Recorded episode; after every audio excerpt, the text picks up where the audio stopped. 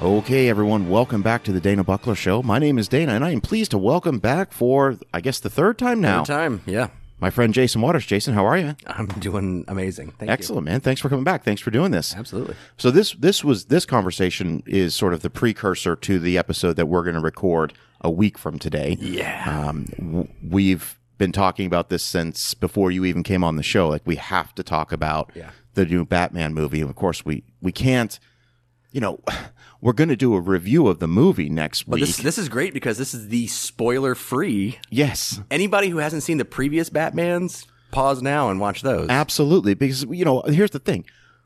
Most people that are going to be listening to our conversation on Matt Reeves' The Batman next week will have seen the majority of the films we're going to talk about today. Oh, yeah. So I thought instead of spending twenty minutes, thirty minutes teeing up, you know, our discussion on the Batman, where the listeners are going to be like, can you just get to the movie? We just want to hear your thoughts on the movie.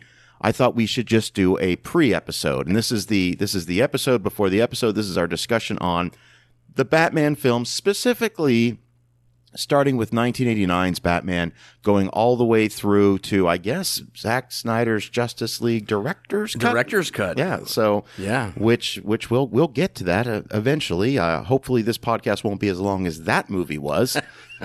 so, I got, I got four hours. yeah.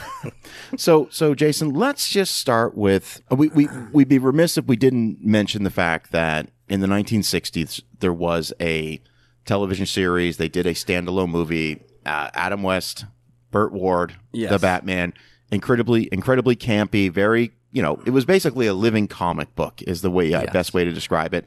Very tongue in cheek, never to be taken serious. Your thoughts on that? Um, I enjoyed watching that as a kid, um, just because it was that that fun version of Batman. Um, you, that's probably the only version of Batman you could watch mm-hmm. as a kid coming up, and. You know, I, you know, full disclosure, I n- have probably read three or four Batman comics. Mm.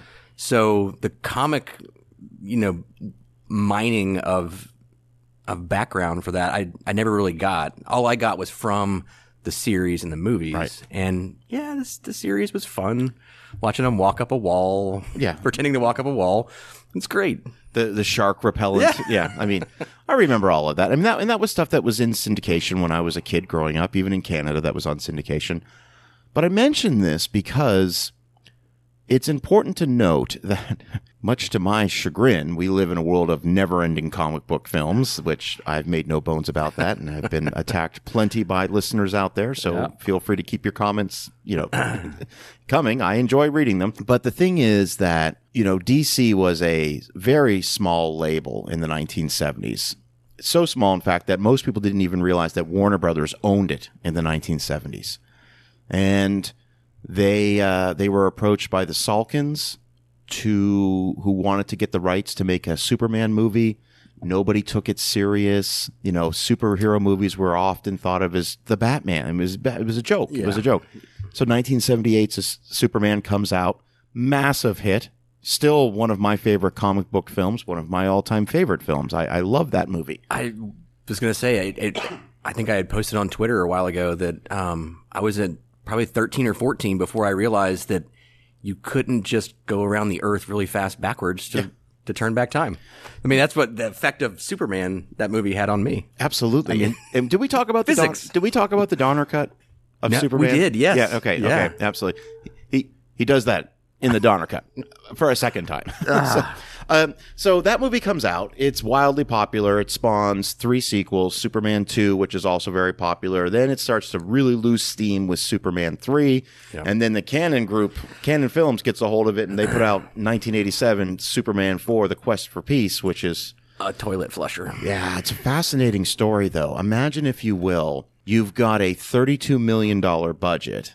Was it that much? Well, no, no. Here, it was a thirty-two million dollars oh. budget. Now, remember, these are special effects, heavy movies, these yeah. Superman films. So most of that money is on the screen. So imagine you've got Sidney J. Fury, who's the director. You got Christopher Reeves. He comes back on board because he gets a writing credit and a producing credit. And he basically said, I want to do a story where Superman rids the world of nuclear weapons. That's and Rocky four for it, Superman. Exactly. So... The rights get sold to the Cannon Group, and immediately, like right before they're supposed to begin production on the film, the budget is slashed in half to sixteen million dollars. And that is why when you watch that movie, you see a lot of the same. They use a lot of the same shots, like yeah. Superman flying shots, and it's just it's it's not a great movie. I don't know if it had its full thirty-two million dollars budget, if it still would have been a great movie. Ugh, but they cut story for the movie, so th- yeah. They did. Oh, they filmed. The, the, the original cut of the film is more than two hours long, and this thing's like a oh, tight wow. eighty-eight minutes or something. Like Oof. it's. And one more note on that. It's very interesting that Nuclear Man, who is the bad guy in Superman four, is his voice was actually dubbed over by Gene Hackman. Who no happens, way. Who, I did not realize that. Who happens to be in that movie, Gene Hackman. What are you doing? You know what?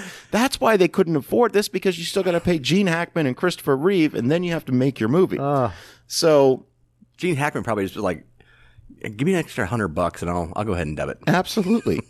So we've got, moving into nineteen eighty-nine, all of a sudden, we're going to do another bat. We're going to do a Batman movie. We're going to do a serious Batman movie. Yep.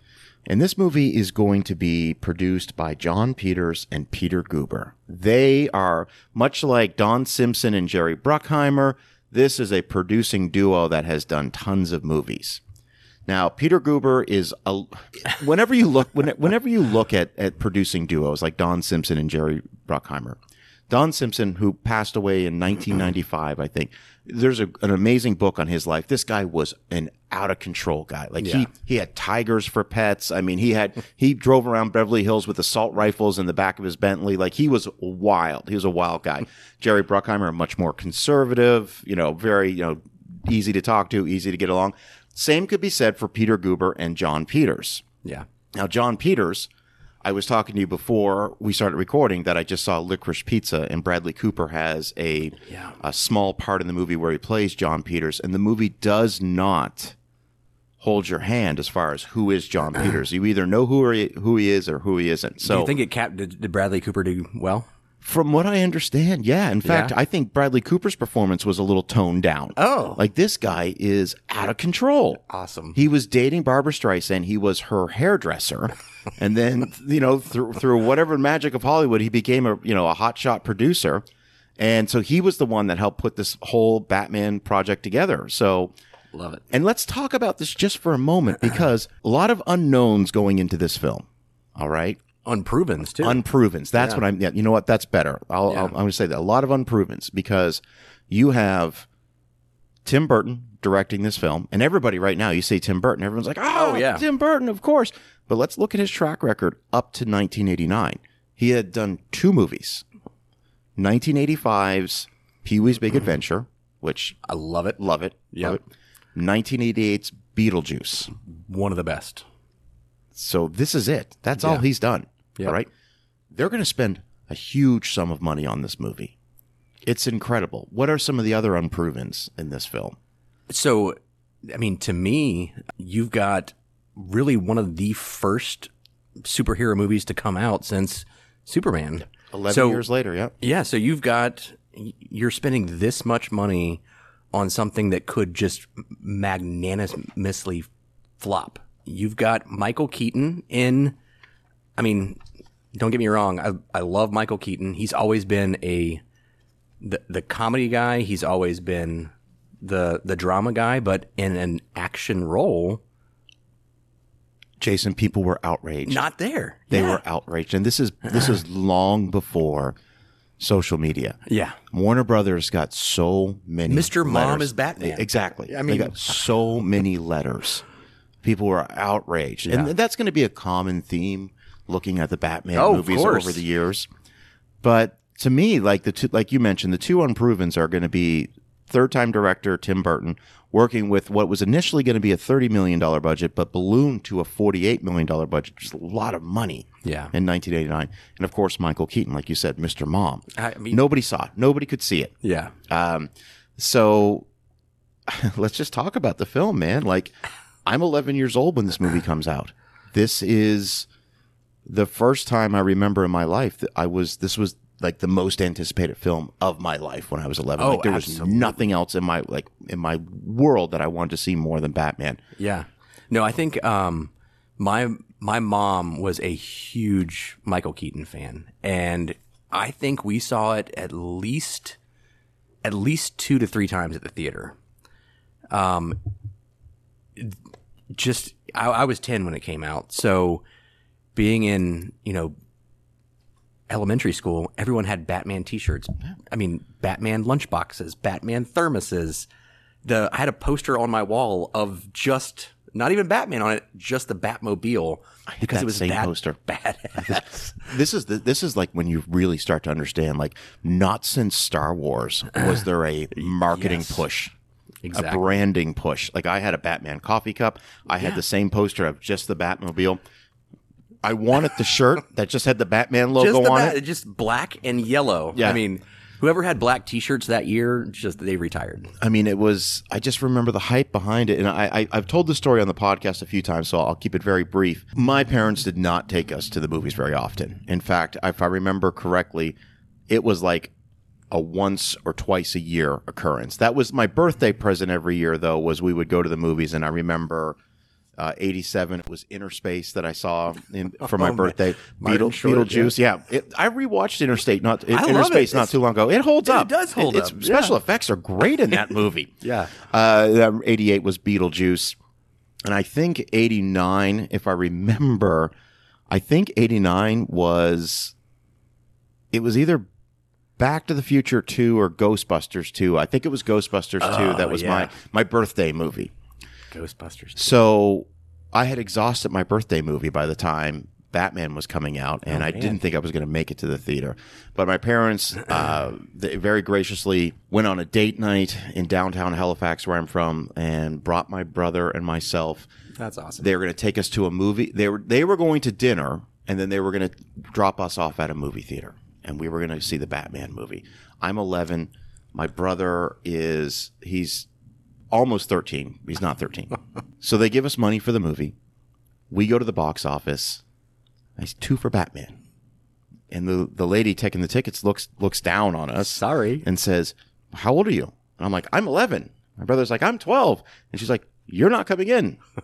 This movie is in Canada. The rating system in Canada was like fourteen and up. Well, was it? This was rated R, wasn't it? Oh no, no, P G thirteen. P G thirteen. Okay, yeah, but but the rating system in Canada was like it was it was even more aggressive. It was like fourteen. So we had to settle on Honey, I Shrunk the Kids, which I've only to this day seen the one time because it just gives me such tra- you know traumatic memories of the dis- the utter disappointment of not being able to see Batman. Fun conclusion to that story. Movie's over. We go out. We wait for my parents. My parents come in and say, how was Batman? You, they could see how disappointed we are. We were. And my mom just goes, well, if you guys aren't tired, let's go see Batman. And oh, they, oh yeah, we got to awesome. see it. So, and, you know, I don't want to put a ranking system on any of these movies, but obviously there's a nostalgia it's, for me it on holds this one. A really, it, a really close place in your heart. I mean, seeing what Michael Keaton took that role from, I mean, essentially took it from Adam West to what he did with it, it's, I mean, it is a complete turnaround.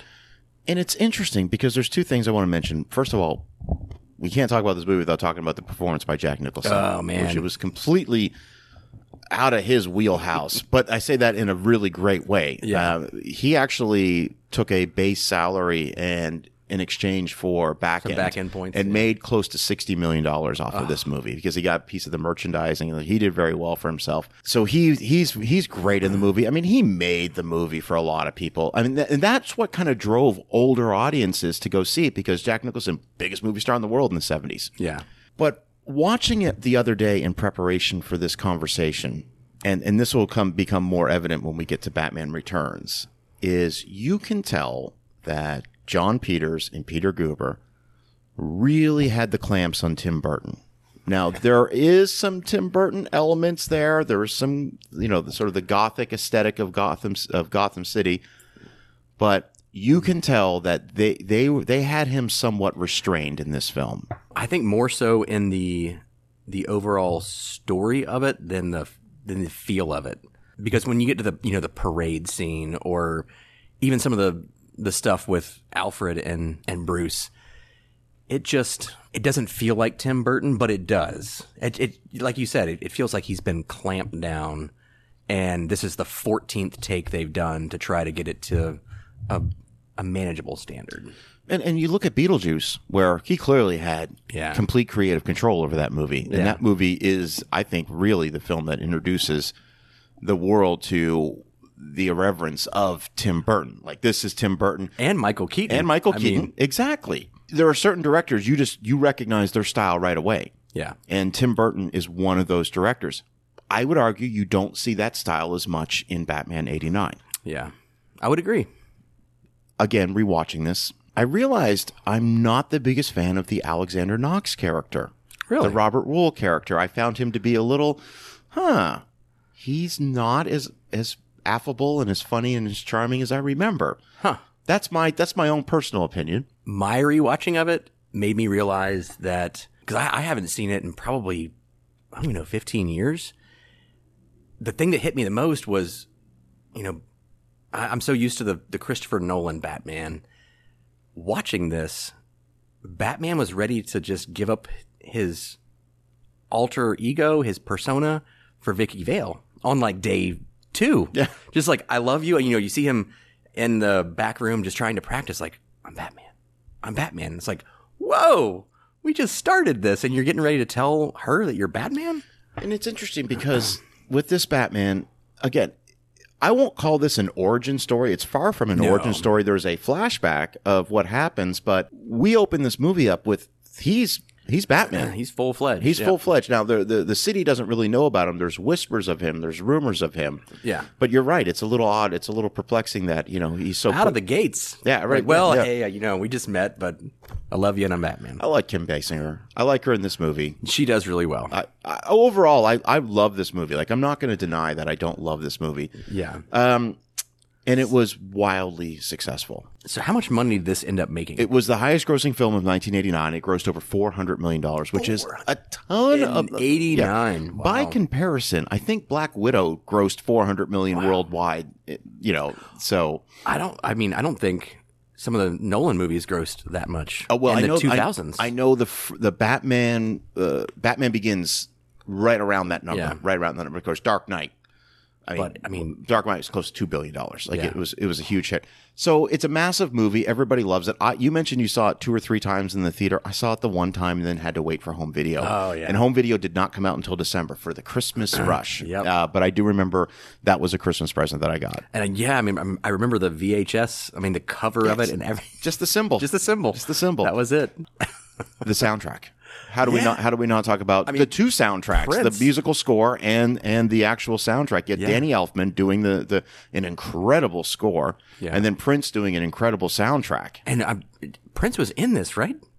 Uh, he may have a cameo, but I, did, I don't know if I picked I up on it. Or I couldn't not. remember if he was in it or not. But I mean, just the the overall. Fa- I mean, just watching Jack Nicholson dance to Prince on that parade scene yeah. with this, you know, scepter. Just yeah, he's doing it to the song "Trust." Yeah.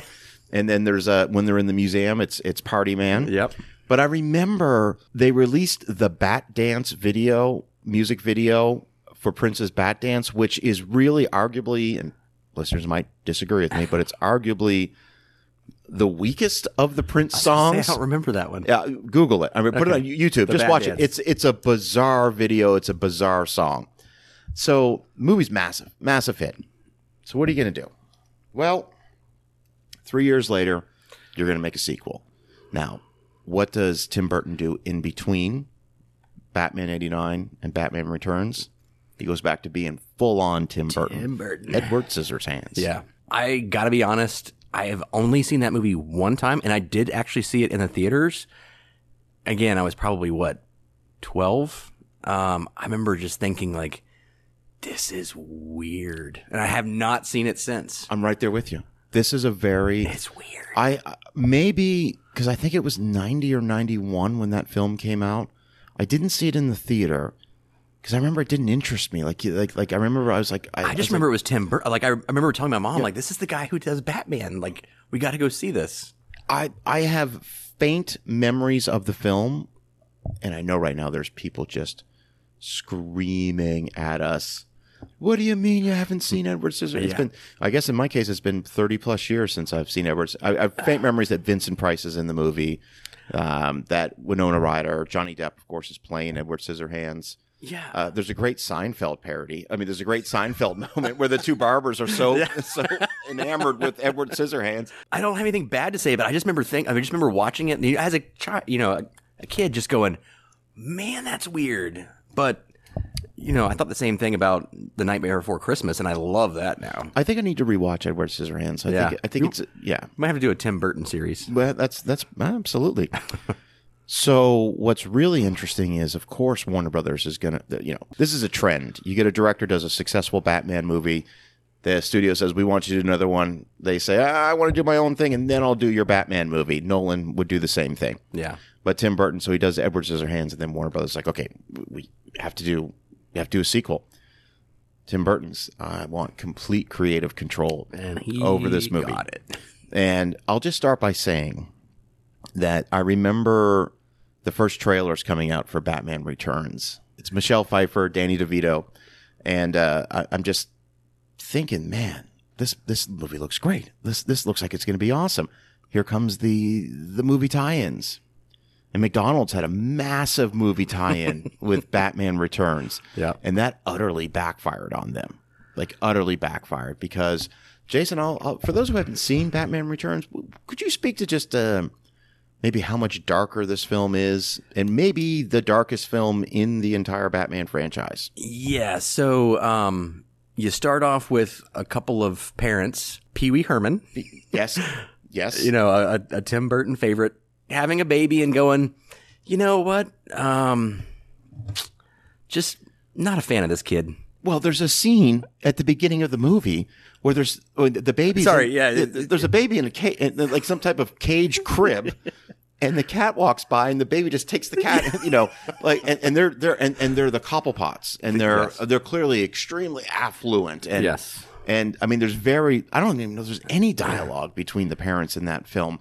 Not, uh, not I can remember, but they just toss him over a bridge. Yeah, like well, you know, we tried. It's like the old Greek, like let's just you know. Leave him out. He'll, he'll be eaten by wolves. It's fine. Just toss him in a river. And I remember that opening because I, I saw that in the theater. I'm like, can you do that? Can you just throw your kid in the river? The opening, huh. the opening credits of this movie are Danny Elfman's theme following this baby carriage yeah. floating down the river and then into a tunnel system. Yeah, which, like, if, you know, of course, um, in Gotham, there's always penguins in this. The sewer system. Of course. So we, he gets uh, rescued by penguins. I recall, because I my, my sister took me to see this movie. So this was ninety-two. My sister took me to see this movie. And I remember not having like the most positive reaction to the film at the time when I saw it. No. And rewatching it for this conversation, I kind of still feel the same way. Like there's interesting performances in the film. But it it totally skewed my opinion of Danny DeVito up until It's Always Sunny in Philadelphia. Yeah. Like I hated him just because of that movie up until he took on that role. Well, this I mean, this is Tim Burton allowed to be Tim Burton. Yeah. And he and, and you talked about you asked me if the original movie was rated R, and I said no. This movie borderlines on some R-rated material. Like yeah. it's pretty brutal yeah. in, in some scenes.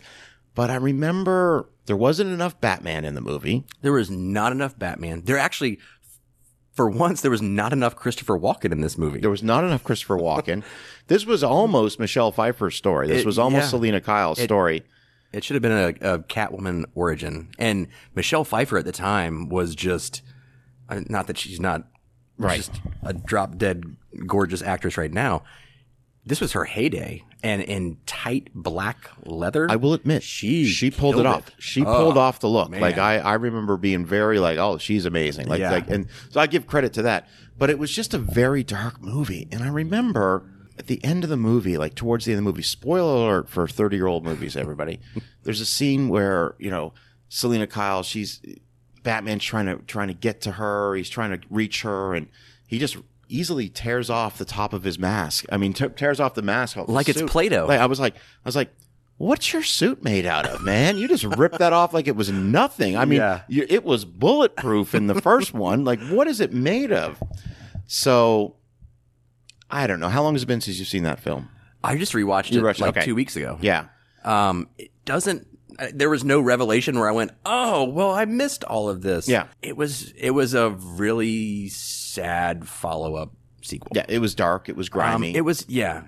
It was in the, if you were going to rank it, well, we can probably rank yeah, this later, yeah. but it, it didn't, it didn't hold a candle to the first one. However, when we get to the next movie. Oh, boy. All right. So let's set the stage. Let's set the stage. All right. So we've had two Batman movies. And make no mistake, Batman Returns was a financially successful successful movie. Yes. It, it, it was. But by this point, Tim Burton's out. You know, he's not doing another one. Uh, it's time to bring on oof, Joel Schumacher. Time to bring on Joel Schumacher. Who? Let's. Yep. What has Joel Schumacher done? Just offhand, leading up to this movie, he has done, and I'm just thinking out loud. I don't have notes in front of me. He's done Saint Elmo's Fire. He's done The Lost Boys. He's done Flatliners, Flatliners. Which is good. Flatliners yeah. is an interesting movie. Saint Elmo's Fire is fine. Uh, Lost Boys is amazing. Love that movie. But if you're doing a superhero movie, you don't look at that and go, "All right, well, he's got the horror comedy genre down. Let's move him into this sphere." When you look at Flatliners and you look at Lost Boys, those are dark, those are good movies. Like, oh yeah. When I hear that Joel Schumacher's going to do a Batman movie, I'm thinking, oh man, oh well, that's a nice passing of the torch from Burton to Schumacher. Yeah. So I, I, it perplexes me. This really wasn't a Batman movie. This was a Jim Carrey movie. Yeah, I mean, the way I view it is the first two were movies based off of comic books. This was a comic book movie. This was a movie trying to be a comic book. I think yeah. that, you know, that you can tell from the color palette, the color scheme and everything. But but look at the run that Jim Carrey's on. All right. So just a year later, I mean, a year before, he he's in three movies released in this order. You have Ace Ventura, Pet Detective, Dumb and Dumber, and The Mask, all released in nineteen ninety-four. And he made what?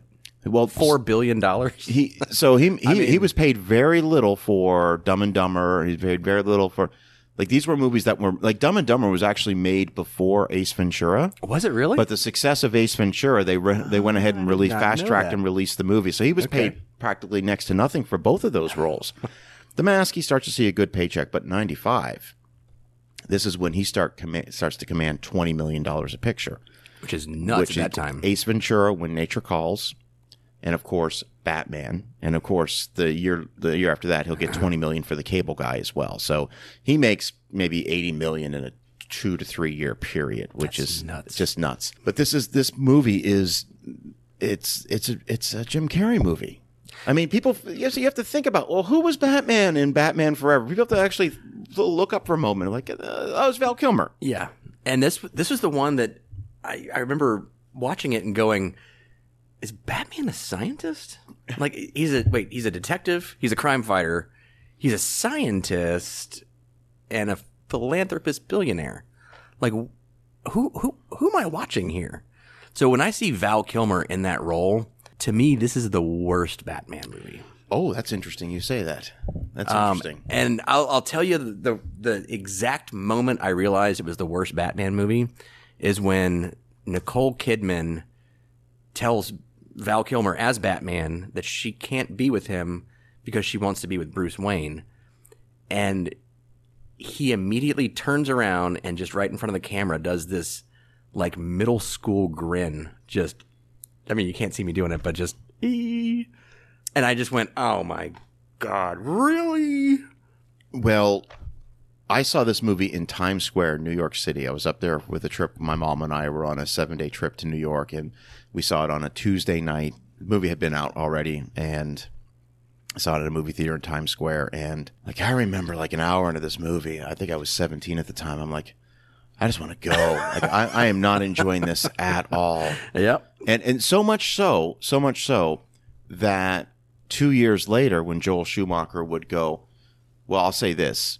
When you look at Batman Forever versus Batman and Robin, with Batman Forever, I think he's still trying to straddle a line between campiness and serious tone. Yeah. When you get to Batman and Robin, he's just all out.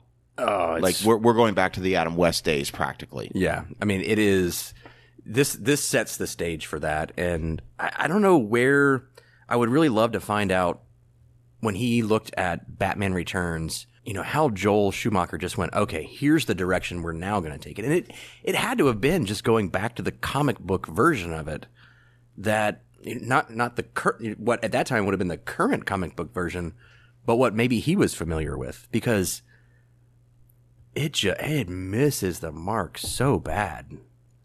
I mean, oof. I mean, both of those movies are as revered as, uh, or revered, reviled as, you know, the Star Wars prequels. Like they're they're they're they're in the same discussion as people just like scratching their head, like, what are we doing? Like, I didn't see Batman and Robin in the theater. I had zero interest. I don't think I saw the movie till like four or five I... years after it came out. I had zero interest in seeing the movie. The Arnold Schwarzenegger, Mister Freeze, the trailer was full of those puns that he was doing. I was yeah. like, I can't be a part of this. Chill out. I, I mean... can't do this. I can't. So be a part I, of this. I will say I and I was thinking back on it. I am pretty certain I. I have seen every Batman movie in the theater except for the Zack Snyder version, every single one of them. And these two were the absolute worst. The only constant and the only thing, you know, that I will say is Alfred across all four of these yeah. is the same, holds his own, keeps this who he was at the beginning. He maintains it through... through the end. Well, there's an interesting thing you bring up, brought up, and I didn't think about it until right now, because you were talking about characters throughout those first four films, because they're supposed to, ar- I guess Alfred is playing the same character, so they're arguably it's set in the same universe. It has to be. Is yeah. the fact that you have Billy D. Williams playing Harvey Dent in the first two movies, which tells me, and again, there's people listening going, I can't believe you don't know this, that there was, in the third film, Burton was going to direct, Harvey Dent was going to be, I mean, Billy D. Williams was going to become Two-Face. But obviously, as we all know, Tommy Lee Jones, in a questionable role, uh, is playing Harvey Dent, a k a. Two-Face. That was in a paycheck. That, yeah. that was, oh, yeah. That was a, that was a paycheck. This yeah. guy is coming off of just winning an Academy Award for The Fugitive. Yeah. The Fugitive. And he goes, I mean, this was, I mean, this had to have been paycheck well, the, movies. The crazy thing is he's got such gravitas, and he tries to bring it to that role. And just, I mean, I don't know if he knew he was overplaying it, but I, I just, I watched that and I, I cringe for him. Like, this yeah. is not, this is not you. What are you doing? Batman and Robin is a colossal failure, both critically and financially. And it basically derails, like a lot of people were saying, this is the end of comic book films. Yeah. Now this gets revived, uh, starting, I think, in two thousand with the release of X-Men. All right, two thousand two, early two thousand two, you get Sam Raimi's Spider-Man. Yeah, you're starting to get so basically you're getting Spider-Man, you're getting X-Men movies, you're getting a Daredevil movie with Ben Affleck, whew, an Elektra movie. With, uh, uh, we don't need to go there. But they're not. It's not every movie coming out is yeah. not, and and it's clear when you watch Spider-Man, it wasn't a, a planned franchise. It was a successful movie, and they made Spider-Man two, which a lot of people will say is one of the great comic book films of all time. No, and I, I actually, um, outside of Spider-Man, I would argue George Clooney did an okay job as Batman. I think, of course, the story wasn't there, but he did a better job of it than Val Kilmer. He didn't do a better job of it than um, Michael Keaton, but he, he had that almost tortured persona that, uh, you know, you could you could almost feel through all of the rest of the garbage. Um, I actually, I, I, I didn't mind George Clooney in that one. I will always say this, you know, I, uh, I don't see any of that, but if you do, that's great. I always say, um, like, I am so like, how do I say that? And I didn't mean that in the wrong way. No, no. Just, just like I'm, as I try saying, to look for you. you yeah, gotta yeah, find a, gotta a find pearl good in there. there. I'm, I'm going, I don't see that, but oh, it's okay. If you do, that's, that's yeah. totally, that's totally okay. You know what? Who else was in the movie? You had, you had Uma Thurman. Uma Thurman. You had, uh, you had the character. Oh. The first on-screen uh, iteration of Bane is yes. in is in, uh, is in Batman and Robin. Yeah, the movie itself was just garbage. But the, I, I would say not so much the scenes of George George Clooney as Batman, but of George Clooney as Bruce Wayne. I will, Jason, I will concede that. I will say yes. The, there are some emotional elements between yeah. him and a dying Alfred or a, yeah. a, a sick. Yeah, yeah. I, that yes, I agree with you. If we're looking for the good in this movie, he pulls that off way better than Val Kilmer. Yes. Absolutely. But this movie kills it the Batman franchise. Sucked. It is awful. Yeah. And like I talked about, so we start to see whispers of the comic book film starting to return. X-Men is successful. Spider-Man's very successful. Spider-Man yeah. two is even more successful. X-Men two, X-Men The Last Stand. You know, it's, you know, that's, the, that, those are your franchises that are coming out. Daredevil, they tried. It didn't work. And then in two thousand five, I remember seeing the, the trailer for Batman Begins, and I'm going to be honest with you, watching that trailer probably came, the movie came out uh, June of two thousand five, so I'm watching whatever movie in late two thousand four, early two thousand five, and I'm rolling my eyes. Really? That is, that's how much, that is how much I was done with the Batman franchise after Batman and Robin and Batman Forever. I was just like, I I can't even begin to. And and, and I, I want to say this. I wasn't a fan of the X-Men movies, and I the Spider-Man movies for me were okay. Like, I'm already starting to get that jaded, I don't yeah. care anymore I, I, attitude. So, so I, I liked Spider-Man, the, the original Spider-Man. I liked the original X-Men just because it, you know, it was something something new that they were bringing out to the market. But when I heard Christopher Nolan was attached to Batman Begins, that's when I just went, I had that, that same feeling people probably had with Michael Keaton. I'm like, you're out of your mind. Like, the guy from Memento is gonna do Batman? So, but I love Memento. Like, Memento is one of my all-time favorites. I just went, there's no way he's gonna pull this off. I am, I'll be in the, the, the minority camp to say that I saw Memento when it came out, and I was like, yeah, that's great. Now, Rewatching it, yeah. rewatching a couple years later, a couple years ago, we're watching Memento. It's incredible, yeah, incredible. At the time, I don't even think I was. I was like, it is what it is. I really liked Insomnia. Yes, that's a great movie, but that is probably the most mainstream, down the line Nolan film that he's ever made. Yes, uh, and you wonder how, like, how did you talk people into letting you do this? Yeah, it, it's incredible, and yeah, and then he did, and I. I I don't know. I mean, if you know what the budget was to start off with Batman Begins. Oh, it was one hundred fifty million dollars. one hundred fifty million dollars. I mean, this was massive. Now, now here's the thing. Like, Warner Brothers kind of had a what do we have to lose attitude with the with the franchise. Uh, Insomnia made money. Like, it was a successful movie. This was back when you could release. This is an R-rated movie. Really good geared movie. Towards adults, and it made a lot of money. It did yeah. well. I mean, it wasn't a super blockbuster, but, I mean, it had Al Pacino in it. It had Robin Williams. It, it had um, Hilary Swank. I mean, she was... She was huge back then. Boys Don't Cry. This is right right around the time she does Million Dollar Baby. Yeah. She was she was doing really well.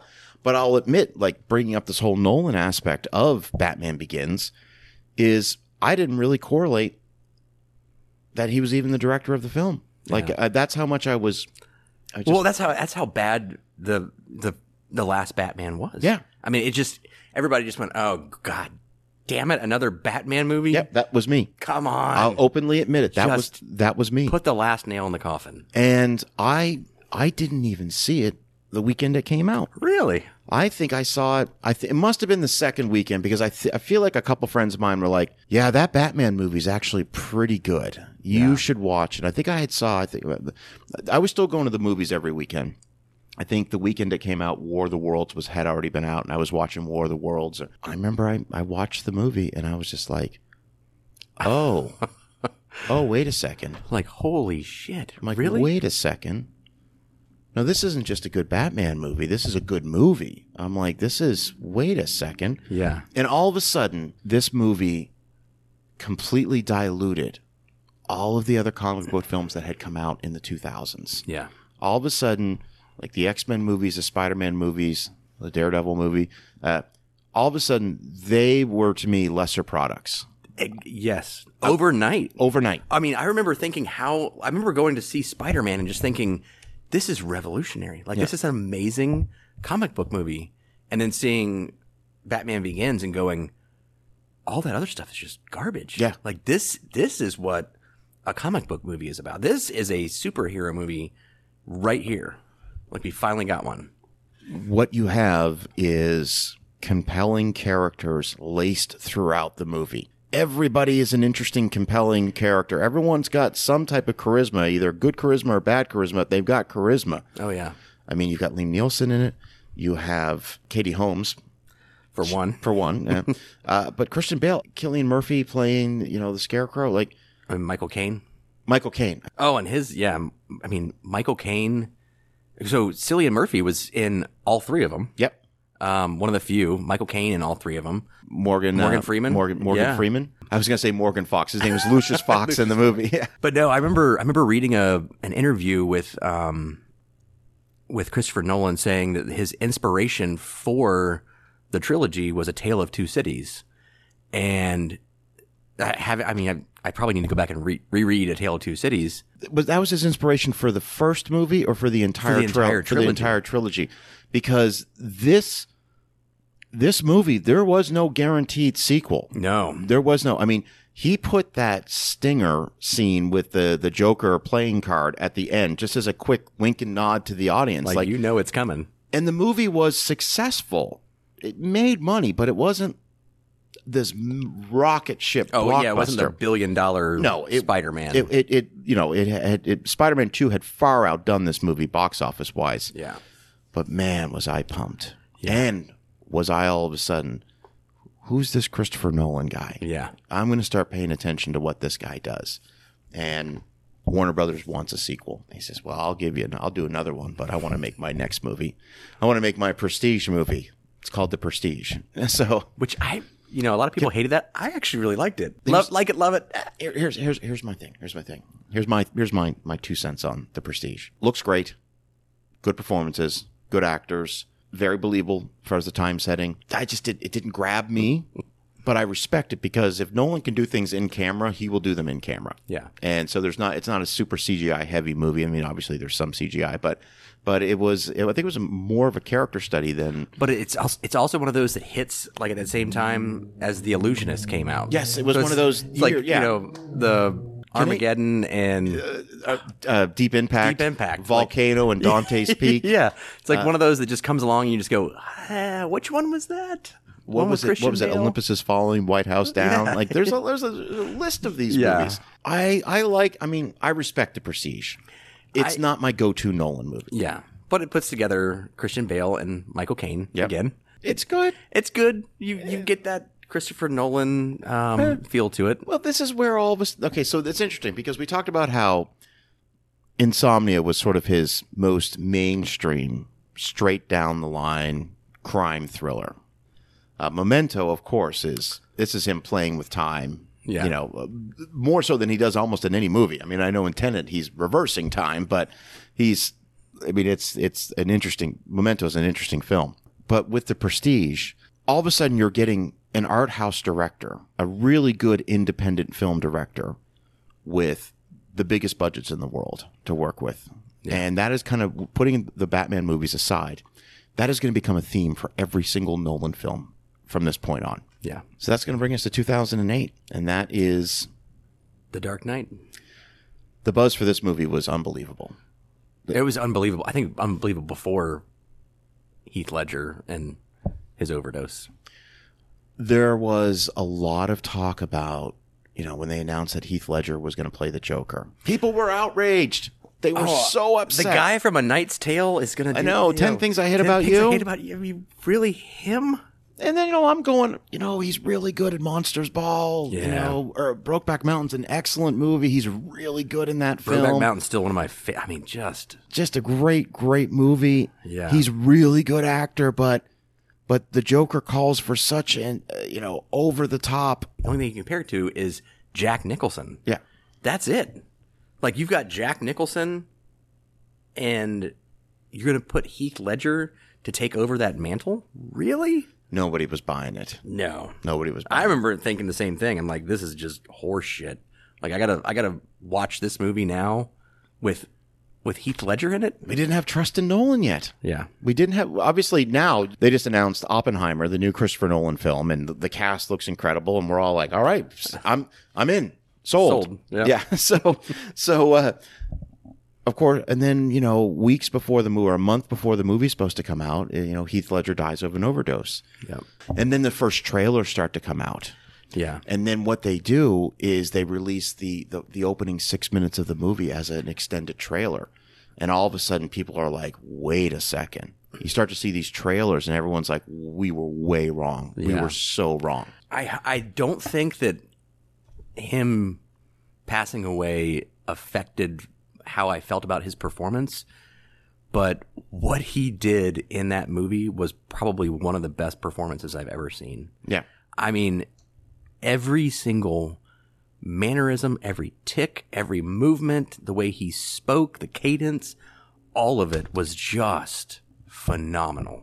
I'm going to make a bold statement here, but he overshadowed the rest of the movie. Yes. And and that's not a knock on the movie, because I love the film, but I remember seeing it opening day in the theater.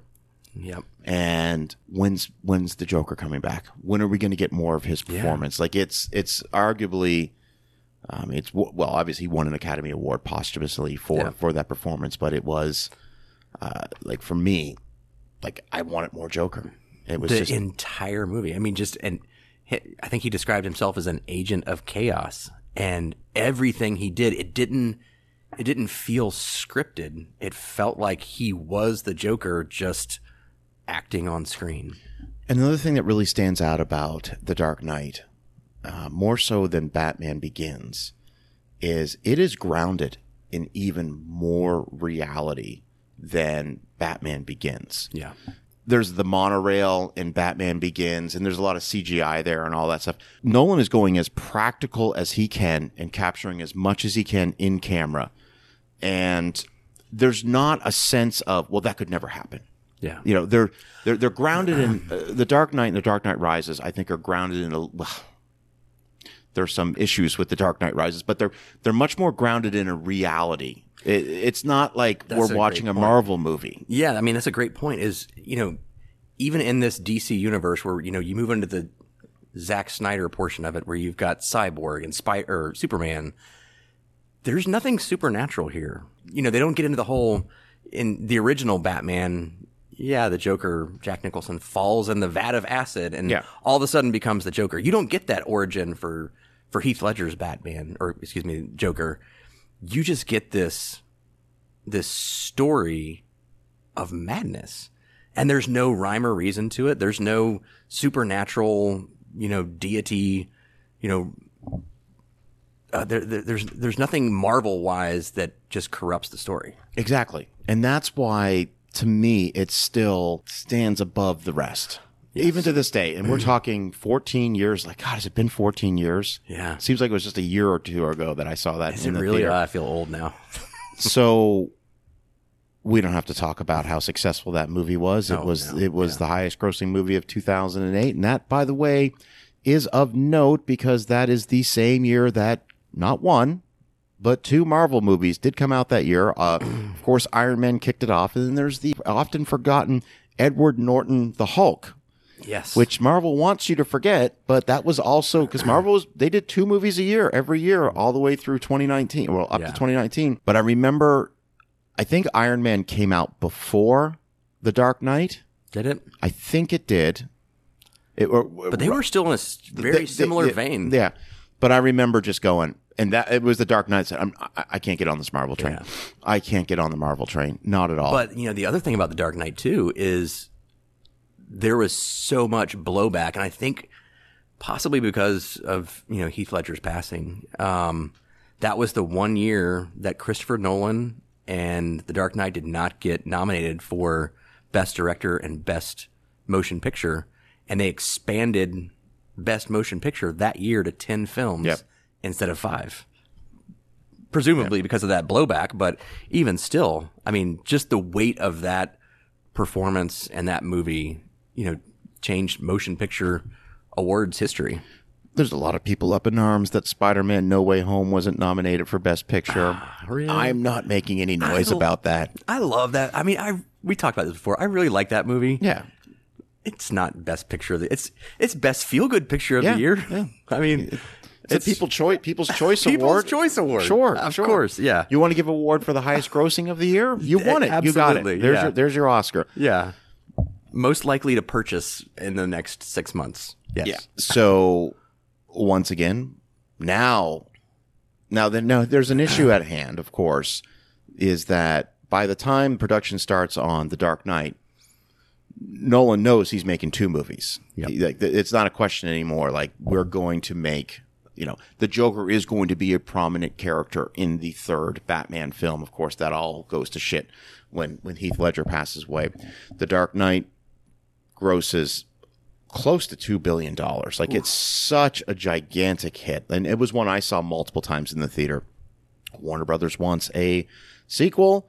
Nolan says, I will do a sequel, but you gotta you gotta fund my my, my next, next project, th- which uh, was another ridiculously successful movie, and that would be twenty ten's Inception. Yep. Uh, which made it made like nine hundred million dollars, which for again for a original story, not an I P, didn't hurt that Leonardo DiCaprio was the star of the movie, uh, but it was enough. You know, to that. And another one to keep Michael Caine working. Yep, no, absolutely. Then we get to two thousand twelve. We're going to get to The Dark Knight Rises. Okay. I'm curious your thoughts on it. So, all right. So my thoughts on The Dark Knight Rises. I'll tell you this. All right.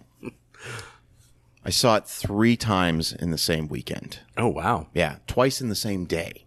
Okay. To me, that is the shortest two hour and forty-five minute movie I've ever watched because I was so invested in the film. And I understand there are some serious plot holes in the movie. And this is going to sound even crazier. But if I could only watch one of the Nolan trilogy movies, I would probably pick The Dark Knight Rises. I love the character of Bane. I love that Batman is older and he's defeated and he's fallen apart. And I know, listen, I'm going to reiterate, I know there are some issues with the movie, and I get there are some continuity issues and some time time shifting issues, but uh, I I love the movie, absolutely love it. Overall, out of the Chris Nolan movies, it's my favorite. It's your favorite. It is my favorite. You see, um, I was making that argument too. um, it. ties together everything so well. You know, all of the, you know, going back to that whole A Tale of Two Cities, it just, all of the, all of the motifs in that, all of the, you know, the, the overall, the, the background of A Tale of Two Cities is, is there. It's redemption. It's resurrection. It's, I mean, just, you know, he falls into a cave in the beginning of, you know, Batman Begins, and he's got to climb out of a cave at the end of, you know, Dark Knight Rises. I mean, just everything in that movie ties together so well. It is uh, the unofficial names for the for the three films are Fear, Chaos, and Pain. Hmm. Those are the unofficial names. Fear yeah. for Batman Begins, Chaos for The Dark Knight, and Pain for. for The Dark Knight Rises. And, you know, it is, again, it it's a movie that, speaking of The Dark Knight Rises, that looks at the haves and have-nots and, and really explores that and what happens, like, you know, when Bane has the nuclear weapon in yeah. nuclear bomb in, in Gotham, and, you know, the, the elites can't do anything and they're overrun. And it's very... Which is literally part of the whole thing in A Tale of Two Cities. It's just yeah. class struggles, you know, revolution. You look at You know, what what was going on back then versus what they did in Gotham. And it's, I mean, there's the parallels between all of it is, yeah, I mean, awesome. So I don't think we much need to say. I mean, it was also an extremely successful movie, made a ton of money, not as revered as The and Dark Knight. I don't Knight. know why. I, I, I really don't get it. I get taken to task all the time when people say, what do you think of The Dark Knight Rises? I'm like, I fucking love it. I mean, at, at the end of it, Christian Bale gets what he wants. He sacrifices himself for the city. Alfred gets what he wants. The city gets what it wants. It has an ending. It has an ending. And this was before I realized how much I, like, the Marvel movies are never ending. Yeah. I remember sitting in the theater the first time watching that movie, and he is flying out the nuclear bomb out to sea. And in all indications, he is sacrificing himself. And I'm sitting there just saying to myself, Nolan did it. He did it. He yeah. did it. Holy shit, this is how you end a story. Now, was I happy with the little flash? Yeah, uh, no. I could have done without that. If, I, if he, I, I would have preferred it. If he would have sacrificed known... himself, there's your movie. Yeah. There's your story.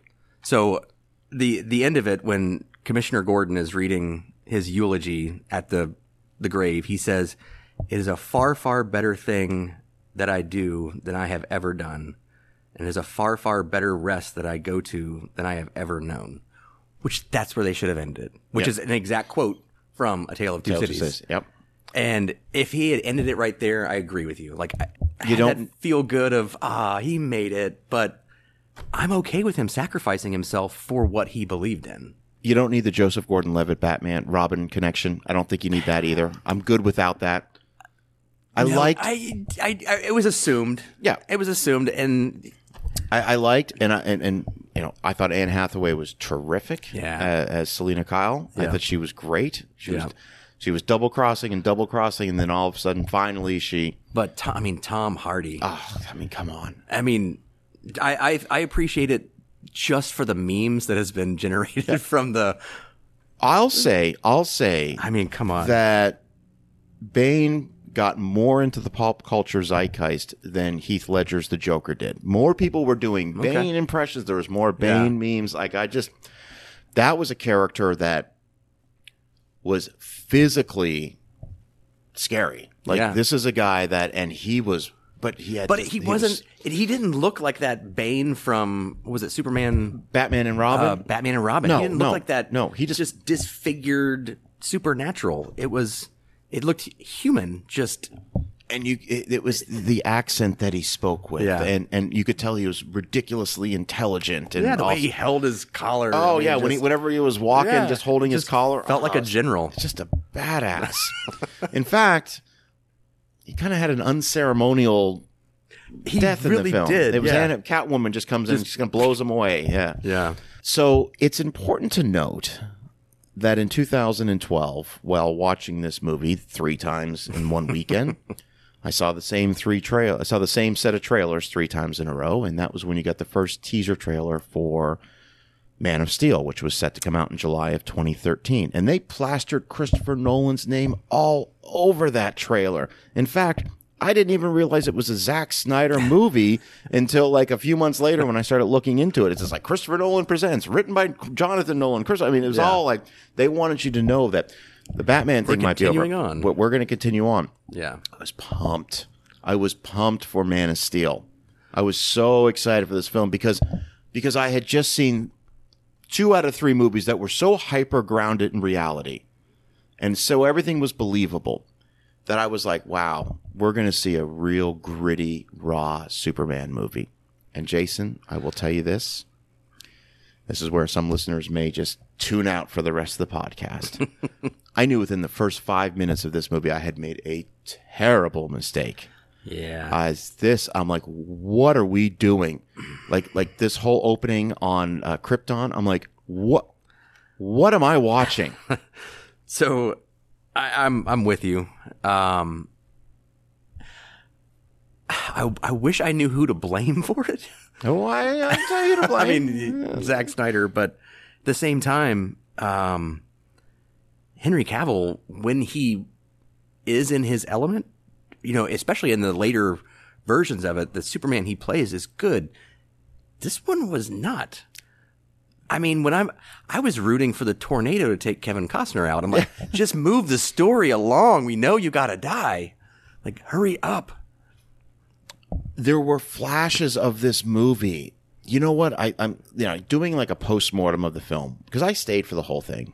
Oh yeah, reluctantly. I've only walked out of one film. Oh, I've walked out of a few, but I reluctantly stayed for this one. Doing a postmortem of the film, I think you could have chopped off the entire Krypton sequence. That mm-hmm. could have been just cut out, and you start with young Kal- Kal-El. You know, he's he's going through these issues. He's having yeah. these changes. That, that that was all interesting stuff. Yep. Where he could see through people, like with his X-ray vision, and he saves the school bus. That to me was all interesting stuff. Yeah. Uh, when he puts the uh, the log driver's truck, you know, puts to me that's all interesting. Yep. I mean, like the original Superman. Yeah. Like I, I'm I'm on board with that movie. Yeah. But it was so convoluted with so much, and I'll just say it, like shitty C G I, like they, like this, like nothing held up. Like there was, I, I just no. They were. I think they were hoping to play off of the Batman word of mouth and just move it like let's just see if we can get uh, you know an entrance into the field, and then if it you know if we can make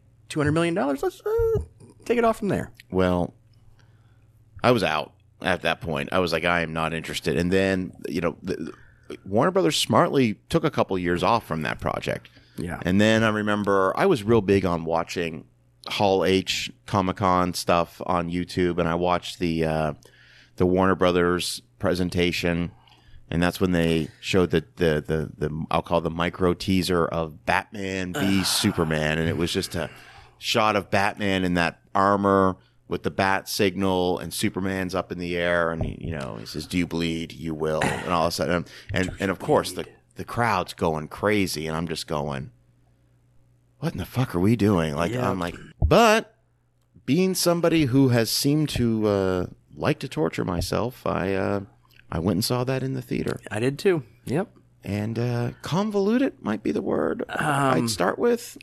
So that, this is another one that I actually liked Ben Affleck as Bruce Wayne. Yes, I can give you that. But not as, not as he's, Batman. He's not Batman. Can we just say, look, Batman, uh, your ears are too short. I'll say it. Nobody else wants to say it. Your ears are, are too you, short. It, it's with not... Bale, Bale, there was like sensors and shit in those ears. Like yeah. that, it, it, it just, uh, it just, it. He, I mean, the voice. It looked he like was he was wearing do. a tank, and yeah. I, I remember the first time I saw the suit, I'm like, how can you even walk in that thing, let alone fight crime? And you're just, it, and there's a line where, where Superman says, "If I, if I want you dead, you'd be dead already. Like I kill, I'm killing the snap of the fingers. Like yeah. fuck, fuck off. Like stop, stop. Like, yeah." I remember this is when, when watching the trailer for this movie in the theater, I audibly said, and when it was over, I said, movie studios don't give a shit anymore. And I'll explain what I mean by that. Is I'm watching the trailer and I'm going, all right, well, all right, well, that's interesting. Then all of a sudden you see Doomsday in the trailer.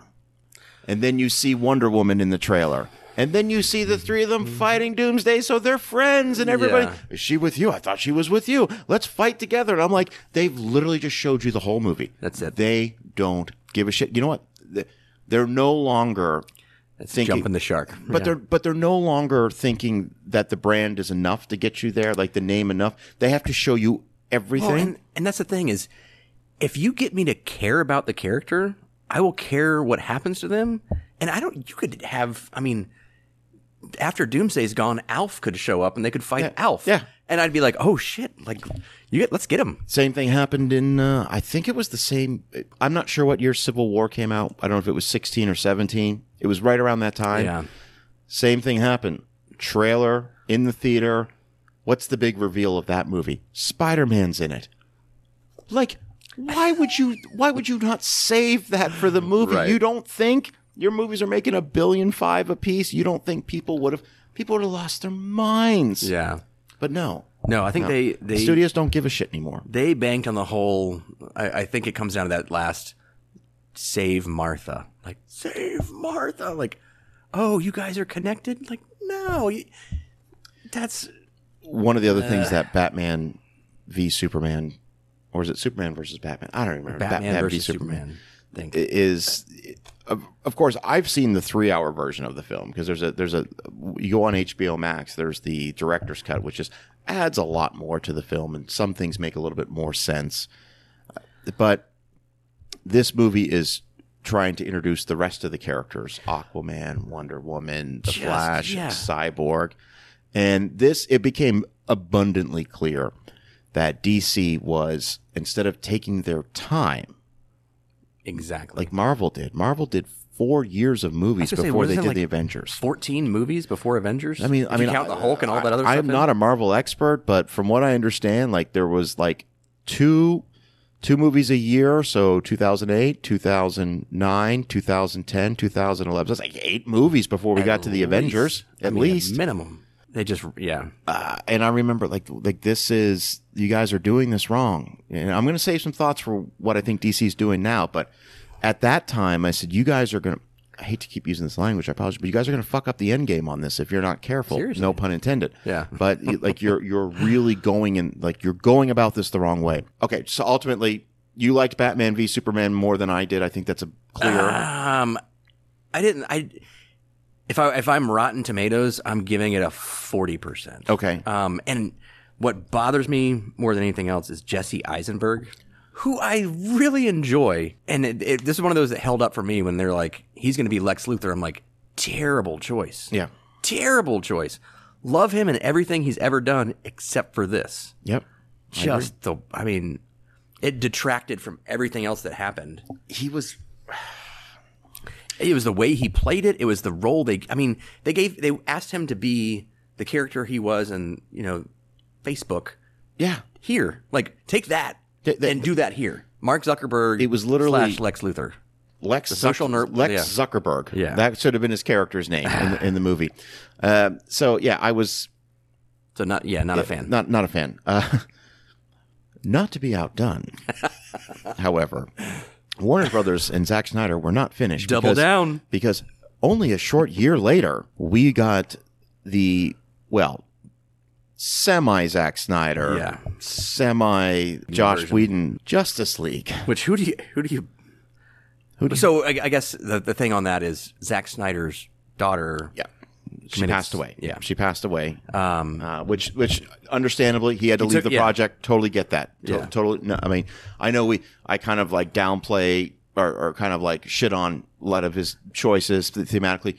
I don't wish that on anyone. No. And, and that I was, think that's he, tragic. He made the right call. He had to go. Yeah. He had, yeah, I mean, it was understandable. Like, yeah. no one's blaming him for that. No, not at all. You know, things are coming out about Josh Whedon these days that you're, shit. Yeah, you're yeah. realizing that, yeah, he's, he's, He's a character. Uh, I'll put it that way. Um, he's he's he's certainly in control of his sets. That's the, his, uh, yes. of, of his projects. Master and, of his own domain. And that's me, like just like not even wanting to get into it. But mm-hmm. he's he's he has some issues that he's he's going to have to work out and yep. deal with. I saw, because I like to punish myself, I saw Justice League in the theater. So did I.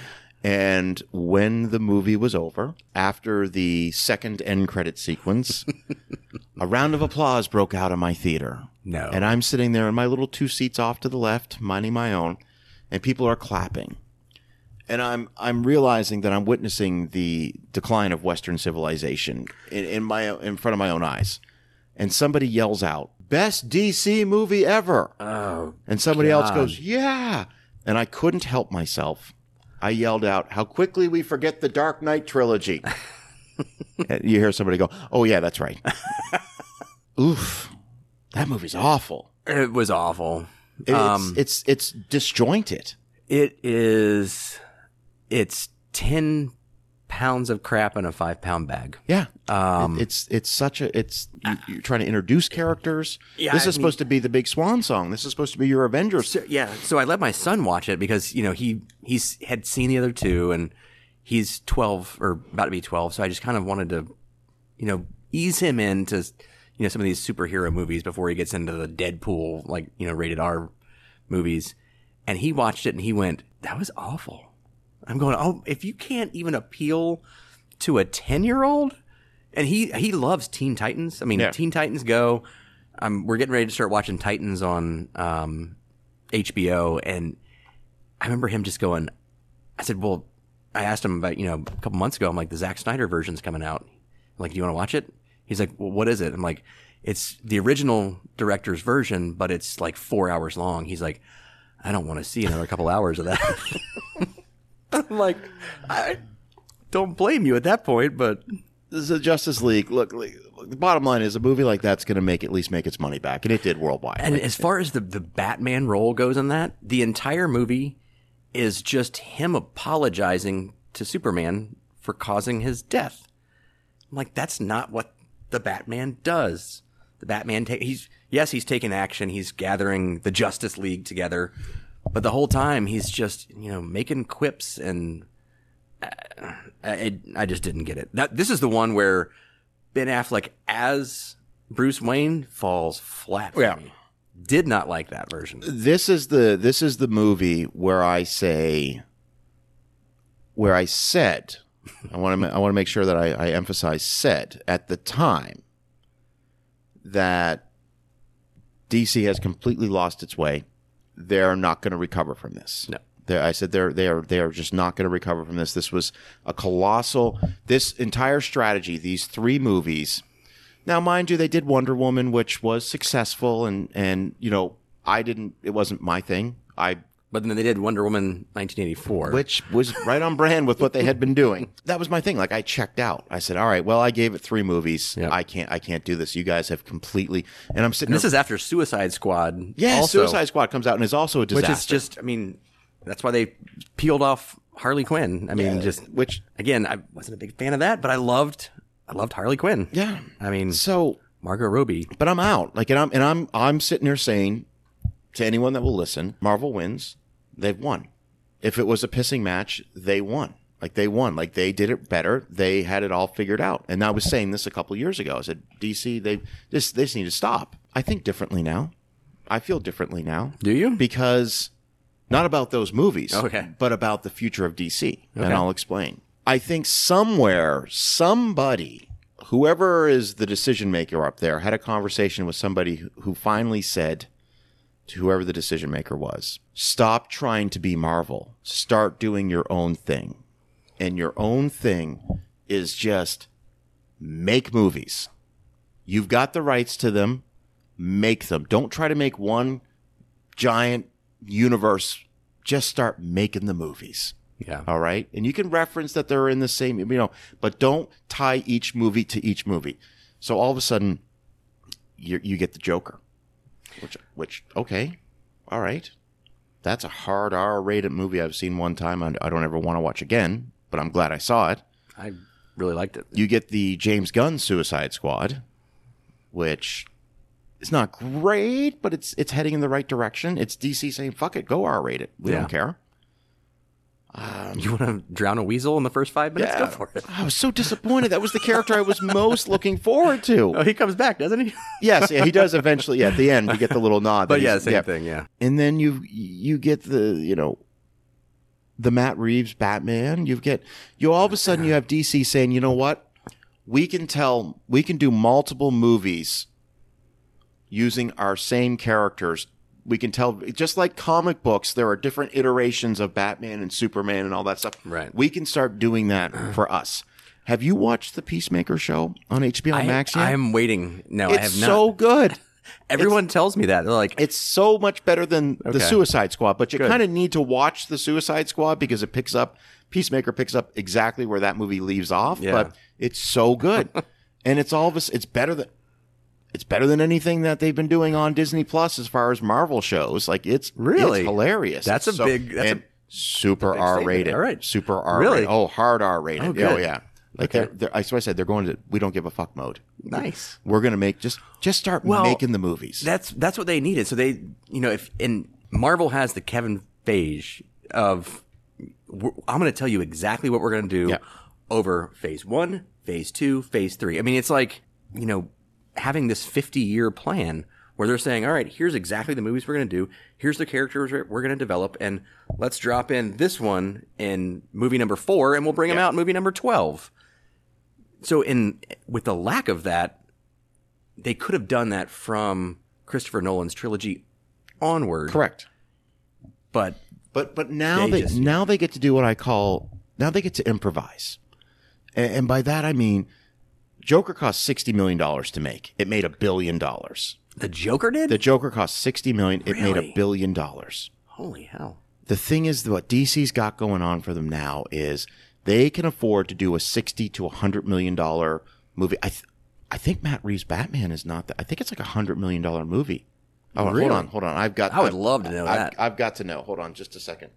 Because I I read that um, uh, Robert Pattinson took on a salary of three million dollars for He's the movie. Back end, or I'm um, sure, but even still, just to get the movie made, I don't believe. All right, for the audience listening, I'm just looking this up real quick because, and I could be wrong. I could be like I was way off. All right, well, according to Wikipedia, the budget is between one hundred and one hundred eighty-five million dollars, but for, I think I had read that it's.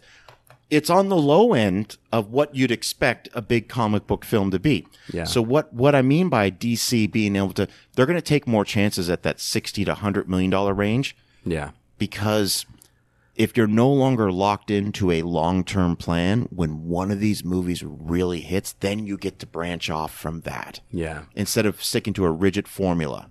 Well, and from what I've read, this The Batman is scheduled to be another trilogy.